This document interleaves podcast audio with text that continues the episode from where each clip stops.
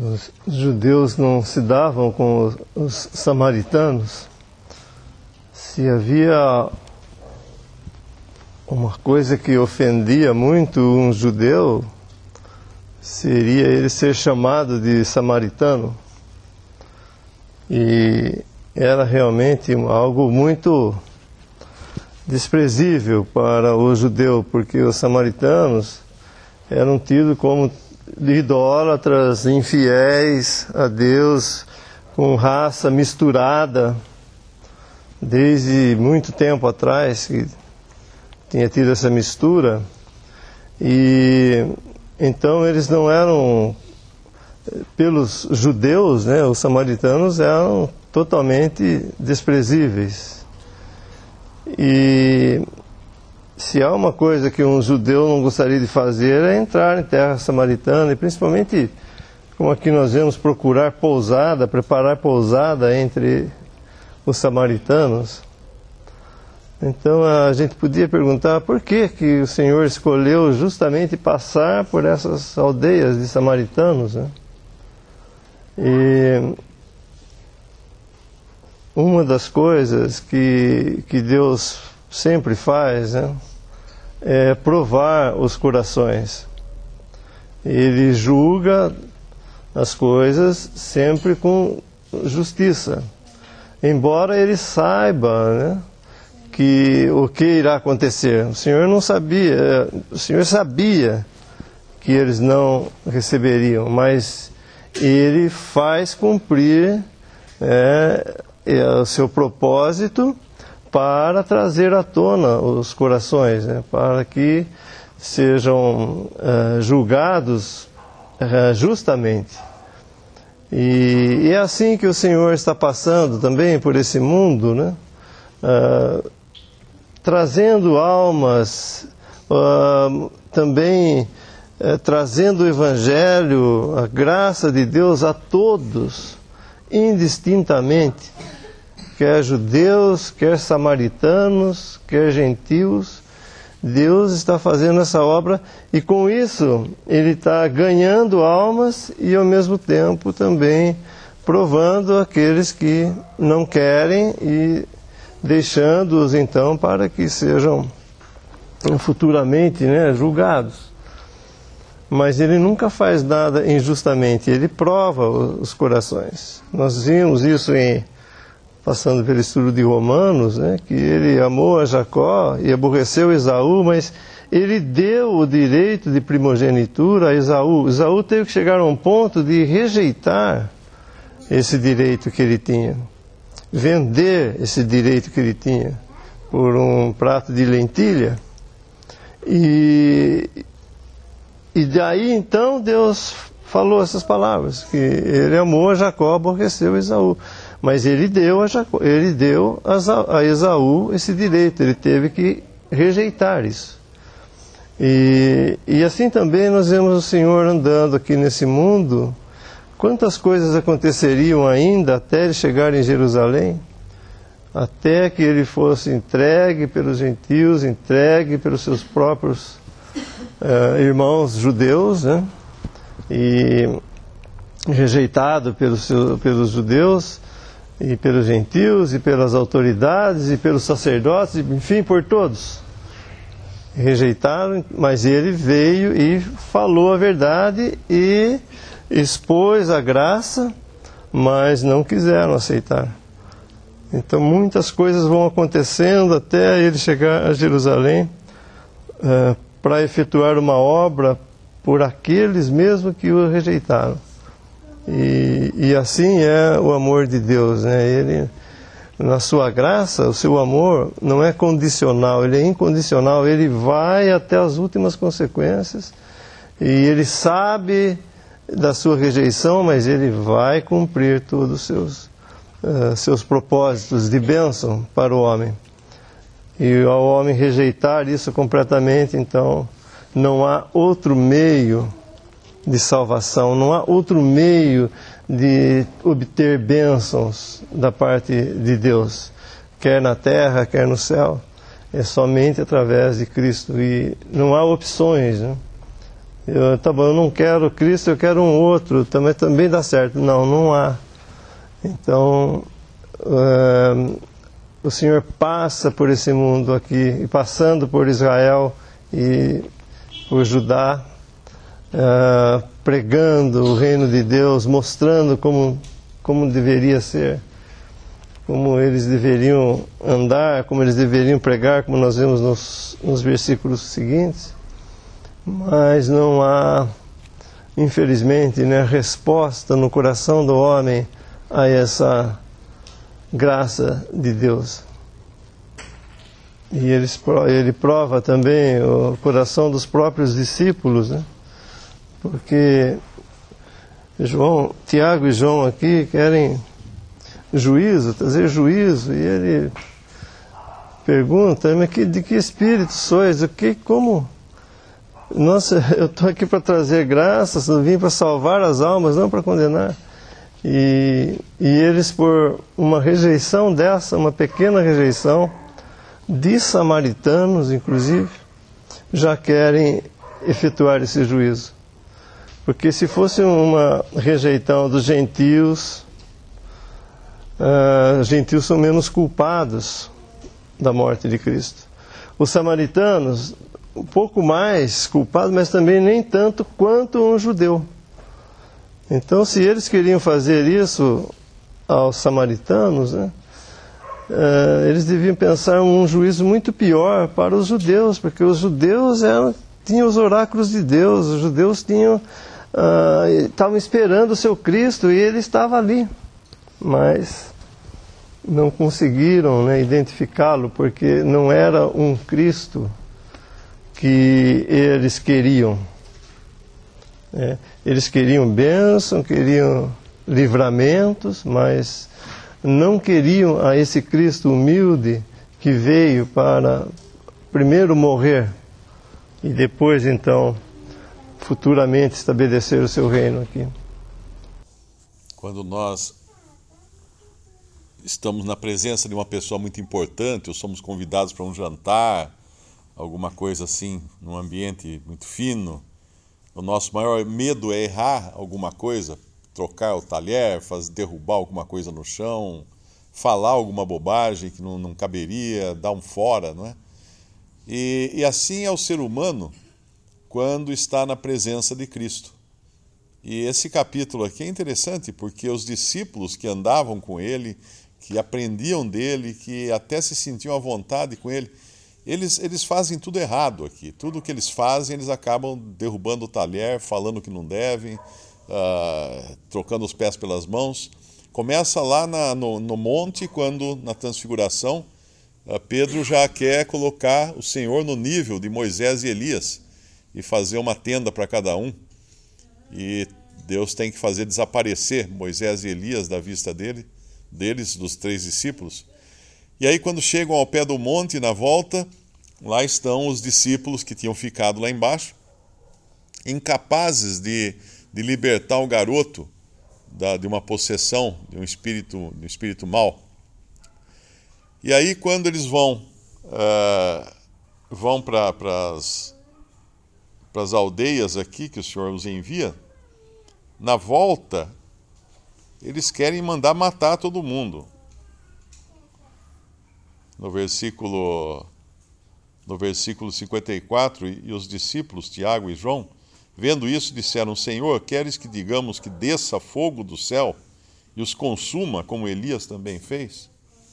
Ou seja, quando, quando nós estamos na presença da luz, o contraste das nossas falhas fica muito mais evidente, fica muito mais aparente.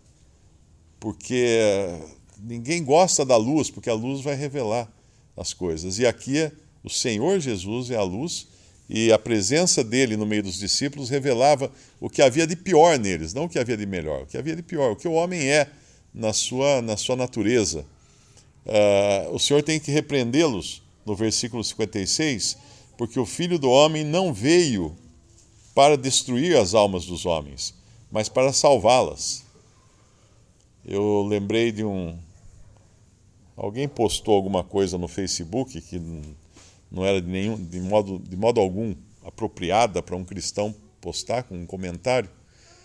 E eu logo, logo me veio à, mente aquele versículo que fala: Deus, uh, Deus não quer a morte do ímpio, é Deus aborrece a morte do ímpio, alguma coisa assim. Uh, a maneira de nós pensarmos e agirmos é sempre contrária à maneira de Deus.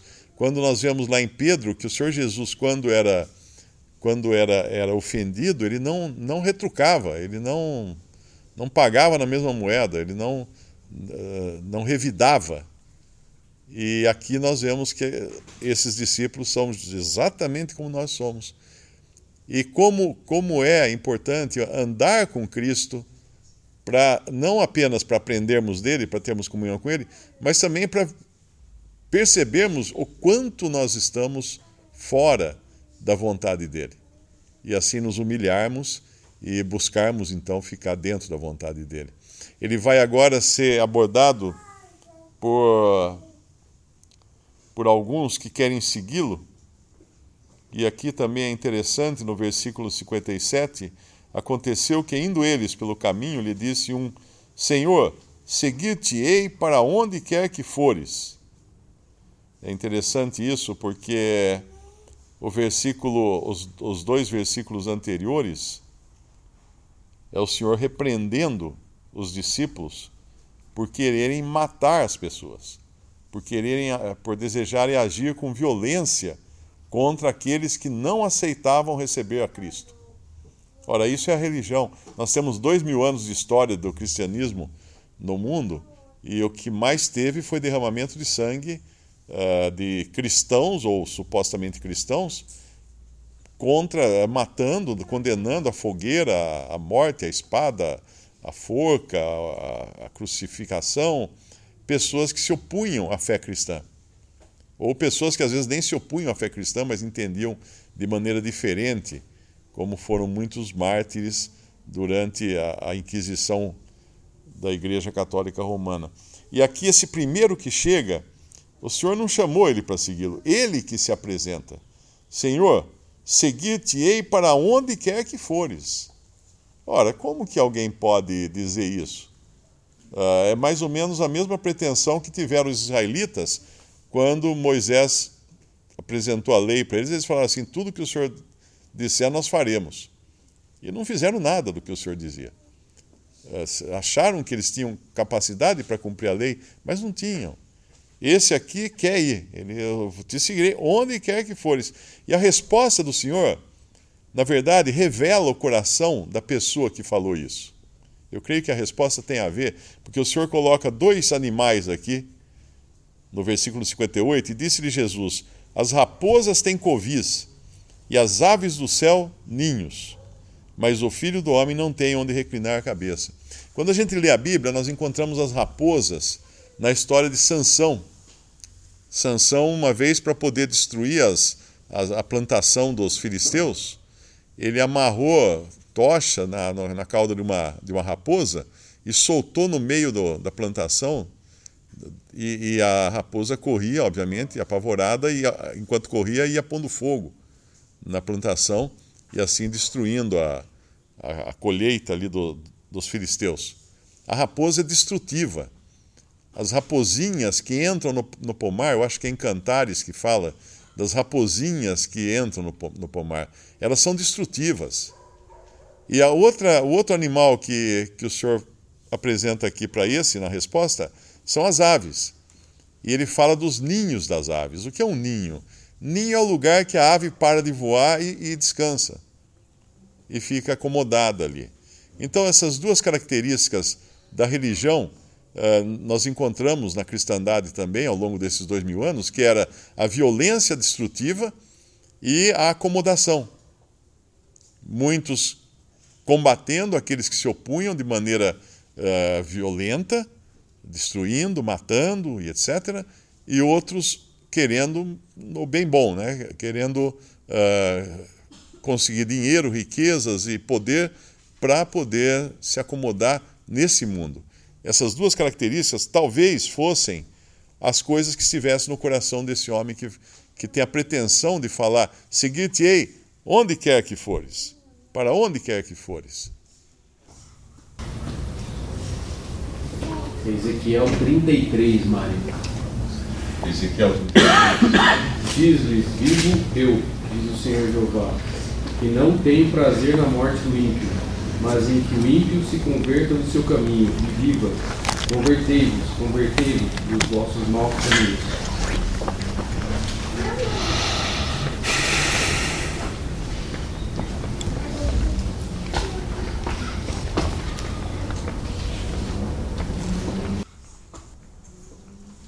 É o versículo de, que eu falei da raposinha, em Cantares, capítulo 2, versículo 15, que diz que elas fazem mal às vinhas, elas destroem as vinhas que estão em flor. Eu acho que como ela corria no meio das vinhas, acabava derrubando as flores e aí não nascia, não, não dava frutos. No versículo 50. E quem não é contra nós é por nós. Não existe duas posições. A palavra de Deus não existem duas posições. Não pode ocupar duas posições ao mesmo tempo. Quem não é contra nós é por nós. Ou era contra o Senhor Jesus, ou era a favor dele. Não tem como, como ficar no meio de, do muro hoje em dia, ou você, continua a mesma coisa, ou você está a favor de Jesus, ou você está contra Jesus. Você não, não pode ficar em cima do mundo. E nós vemos também no, em Cesaí Lucas 11, 23, ali estava no coletivo, quem não é por nós é contra nós. E quem não é comigo é contra mim. E quem comigo não ajunta espalha. É, não tem como eu ficar é, de novo no meio termo. Ou eu sou com o Senhor Jesus, ou eu sou contra Ele. E se eu não ajuntar com Ele, eu estou espalhando. Jesus diz bem claro: quem comigo não ajunta, espalha. E a palavra de Deus nos fala de, de, de posições, né? Eu lembrei de Paulo, que ele era um perseguidor, perseguia grandemente a igreja de Deus. E, e os judeus eram ah, procuravam testemunho contra ele. O Senhor, eles eram contra o Senhor Jesus, procuravam algum testemunho contra ele para o matarem. Eles eram claramente contra a pessoa do Senhor Jesus. E eu lembrei também da passagem de Apocalipse, que fala de duas posições, de três posições. É, Apocalipse 3,15. Eu sei as tuas obras, que não és frio, a igreja da Laodiceia está dizendo aqui. Eu sei as tuas obras, que não és frio nem quente. Oxalá foras frio ou quente. Assim porque és morno e não é frio nem quente, vomitar-te-ei da minha boca. Pior a situação, o Senhor Jesus está dizendo aqui que é pior uma situação de ficar em cima do muro, porque de ser morno, e ele mesmo diz: Oxalá fosses, foras frio ou quente. Porque a igreja é morna, ela está ela tá em, cima do, ela tá em cima do muro. Ela não aceita o Senhor Jesus, também não recusa, é cristandade é, professa que diz que ah, nós temos o Senhor Jesus, mas quer fazer a, quer, querem fazer a própria vontade deles, como era aqui, né? Ah, o, o, caráter de, de Laodiceia, o povo. Então é a posição clara na palavra de Deus, como nós estamos estudando aí nos evangelhos, duas posições somente existem. Não existe posição intermediária para com Deus. Ou eu sou a favor, ou eu tenho Cristo como meu Salvador, ou eu não tenho Cristo como meu Salvador. Ou eu sou, estou no caminho da perdição, ou estou no caminho de salvo, ou sou salvo. Quer dizer, com, com Deus não tem meio termo, né?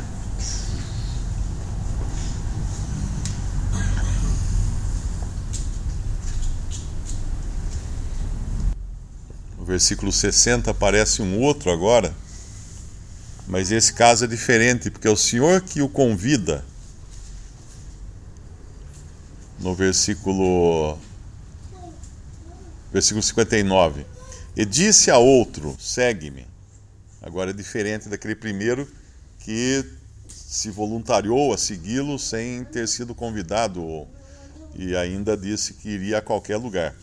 Mas esse aqui é o Senhor quem fala para ele: Segue-me. Mas ele respondeu, versículo 59, Senhor, deixa que primeiro eu vá enterrar meu pai. Mas Jesus lhe observou: Deixa aos mortos enterrar os seus mortos, porém tu vai e anuncia o reino de Deus. Uma leitura descuidada poderia achar que o Senhor não tem qualquer consideração para com os parentes das pessoas, né? Então era como se estivesse tudo bem ele negligenciar as obrigações dele como filho. Mas eu creio que aqui o assunto é outro. Eu creio que o que ele pode estar dizendo aqui é que existiam atividades que os mortos podiam fazer. E existem atividades que só os vivos podem fazer.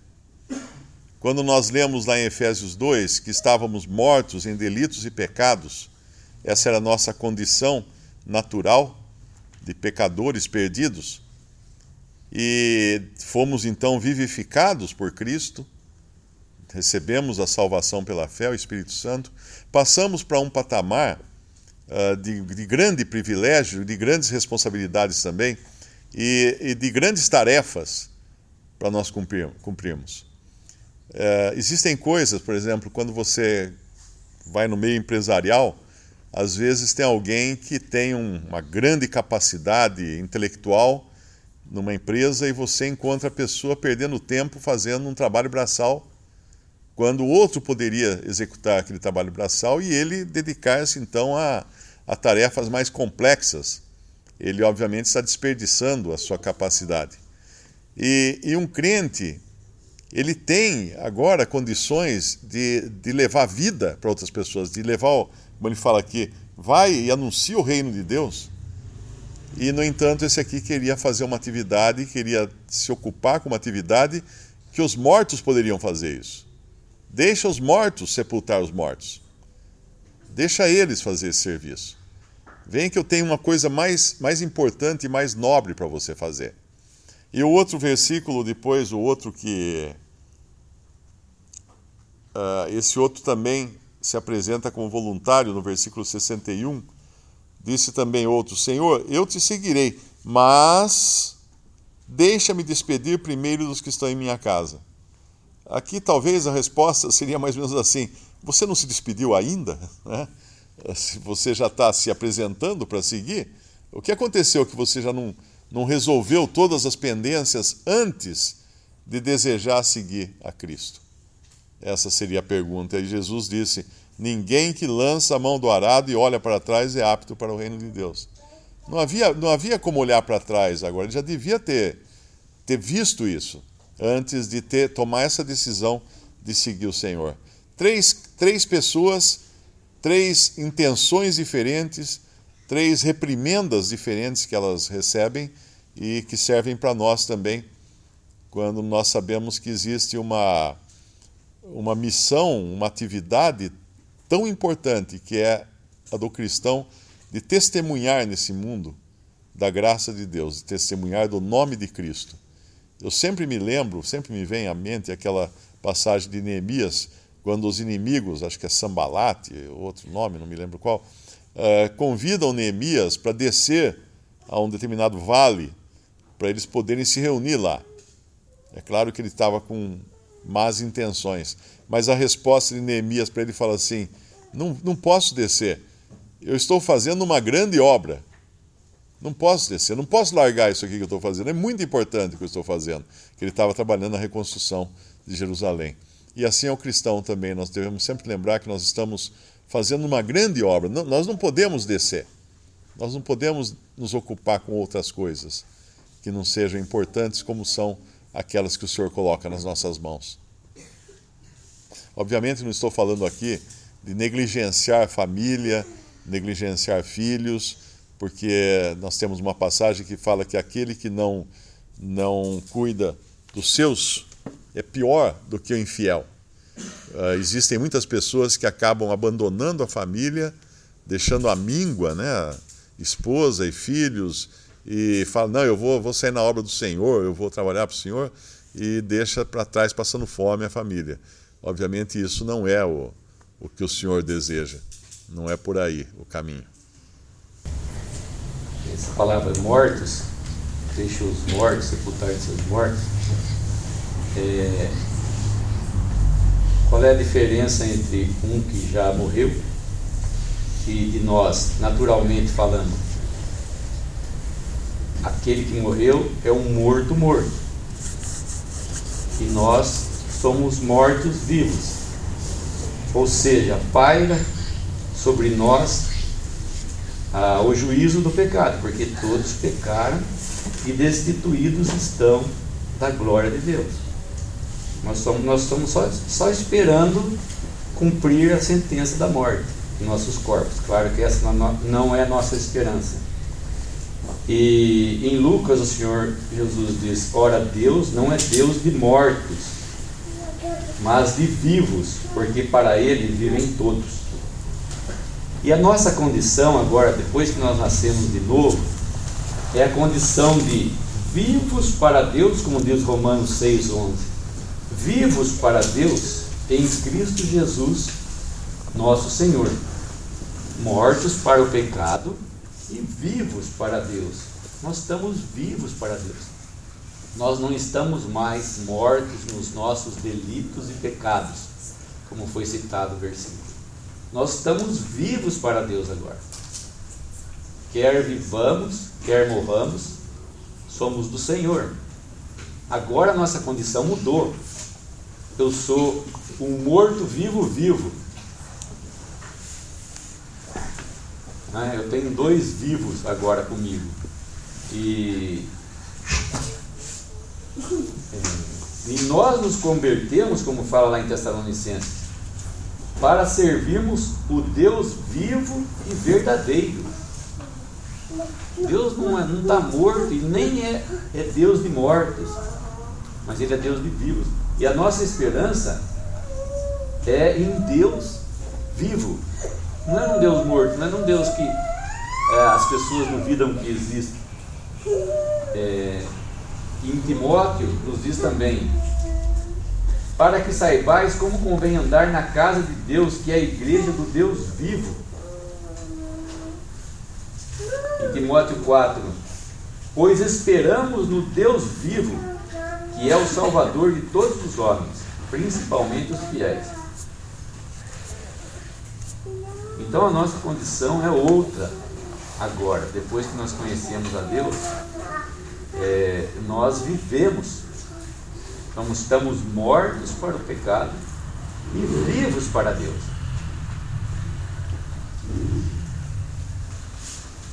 Observar uma coisa nesse trecho importante. Uh, três coisas que ocorrem desde o versículo 37 até o 56. Uh, ah, primeiro nós vemos o.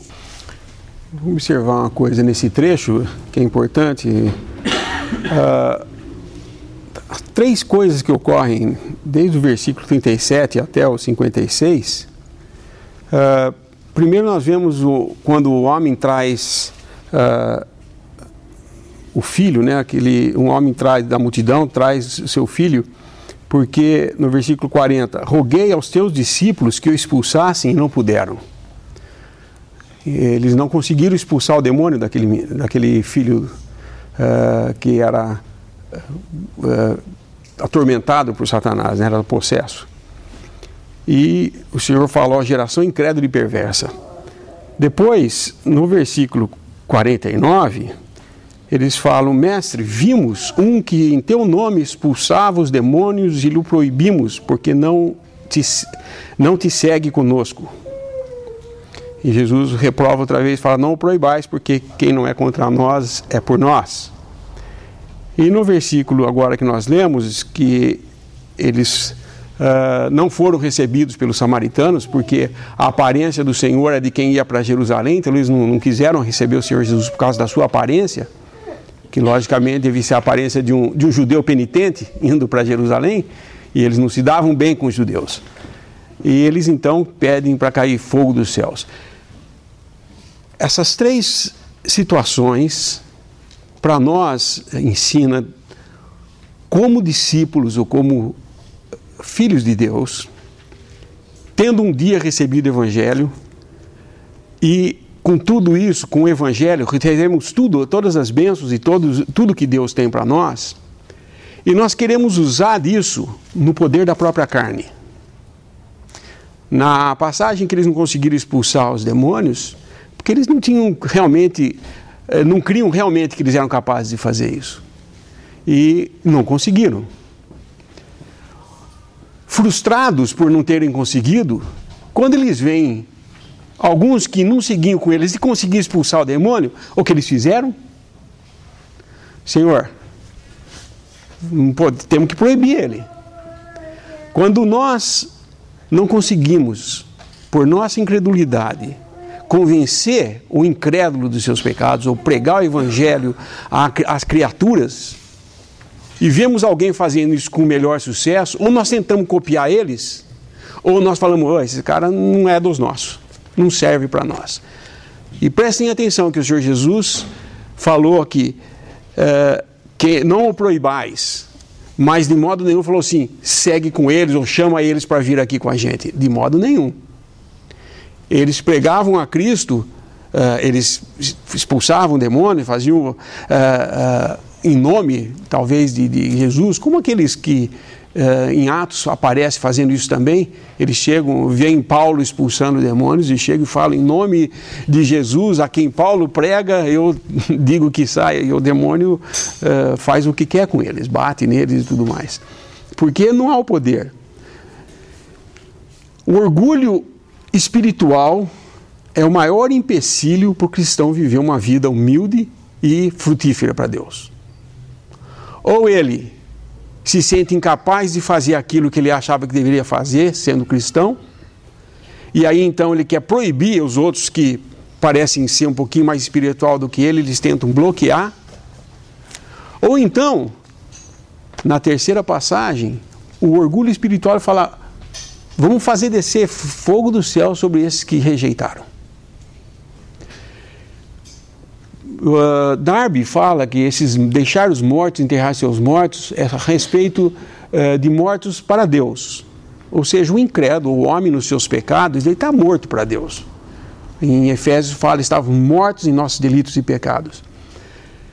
O que eles não entendiam, os discípulos não entenderam, no caso aqui João e Tiago, era que uma vez que Jesus foi rejeitado pelos seus, ele já não ia disputar com o homem por justiça, mas ele ia agir em graça. Porque agora, os judeus que tinham sido chamados e eram os, aqueles que retinham a verdade de Deus na terra, haviam rejeitado. Em Romanos, acho que é capítulo 12 ou 13, vamos abrir lá.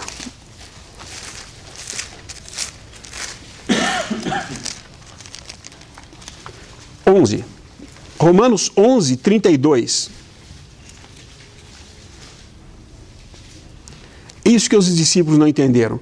Porque Deus encerrou a todos debaixo da desobediência para com todos usar de misericórdia. Então, uma vez que os judeus haviam rejeitado o Senhor, ele ia usar de misericórdia com todos agora. E os discípulos entenderam isso, e quando uh, não quiseram receber, vamos fazer que nem Elias, vamos pedir que desça fogo dos céus e destrua todos eles. O Senhor fala: Não, eu não vim para destruir as almas dos homens, mas para salvá-las. Ele estava agindo agora com misericórdia a qualquer um, não só ao judeu, mas também ao samaritano e ao gentio. E isso que eles faltavam entender. E queriam usar do poder com orgulho falar: não, vamos mandar, temos o poder, vamos mandar descer fogo dos céus e consumir todo mundo. Não é por aí. Nós não convencemos os incrédulos por argumentos humanos técnicas humanas ou qualquer coisa que seja. Mas a palavra de Deus convence o homem do pecado por meio do Espírito Santo. Se nós tivermos isso diante de nós, pregar o Evangelho é a tarefa mais simples possível que existe no mundo. É só depender de Deus. É só confiar que a palavra que está sendo falada não é minha, eu não estou salvando ninguém, nem posso salvar, por isso não tenho quem contar, números a contar, salvei tantas pessoas, eu não tenho número para contar. Na realidade, Deus salvou tantos por meio do Evangelho, por meio da palavra pregada, pelo mais simples dos homens. Às vezes nós pensamos que a imponência da pregação é que é o que vale, ela pode convencer emocionalmente o homem ele continuar incrédulo, um professante. O que convence o homem do pecado é o Espírito, por meio da palavra. E se nós subtrairmos a palavra do Evangelho, ela não é o Evangelho. Ela é apenas teoria. E teoria consegue discípulos, não consegue verdadeiros adoradores. Essa é a diferença de tudo. Evangelho é a pregação daquilo que nós um dia recebemos gratuitamente e passamos gratuitamente e o Senhor usa a quem quer e não o contrário. E os discípulos aqui queriam forçar a barra, é, vamos fazer descer fogo do céu. E quantas vezes nós fazemos isso? Eu estou falando que essas três passagens falam para nós que nós somos capazes de fazer tudo isso. Ser incompetentes em expulsar demônios, como deveríamos estar fazendo, ou então recriminar os que fazem parecido com a gente, dizendo esses não são dos nossos, não, vamos impedir eles, ou querer usar um poder que não temos numa hora em que não devemos usar, porque ele não estava aqui para destruir ninguém, mas para salvar.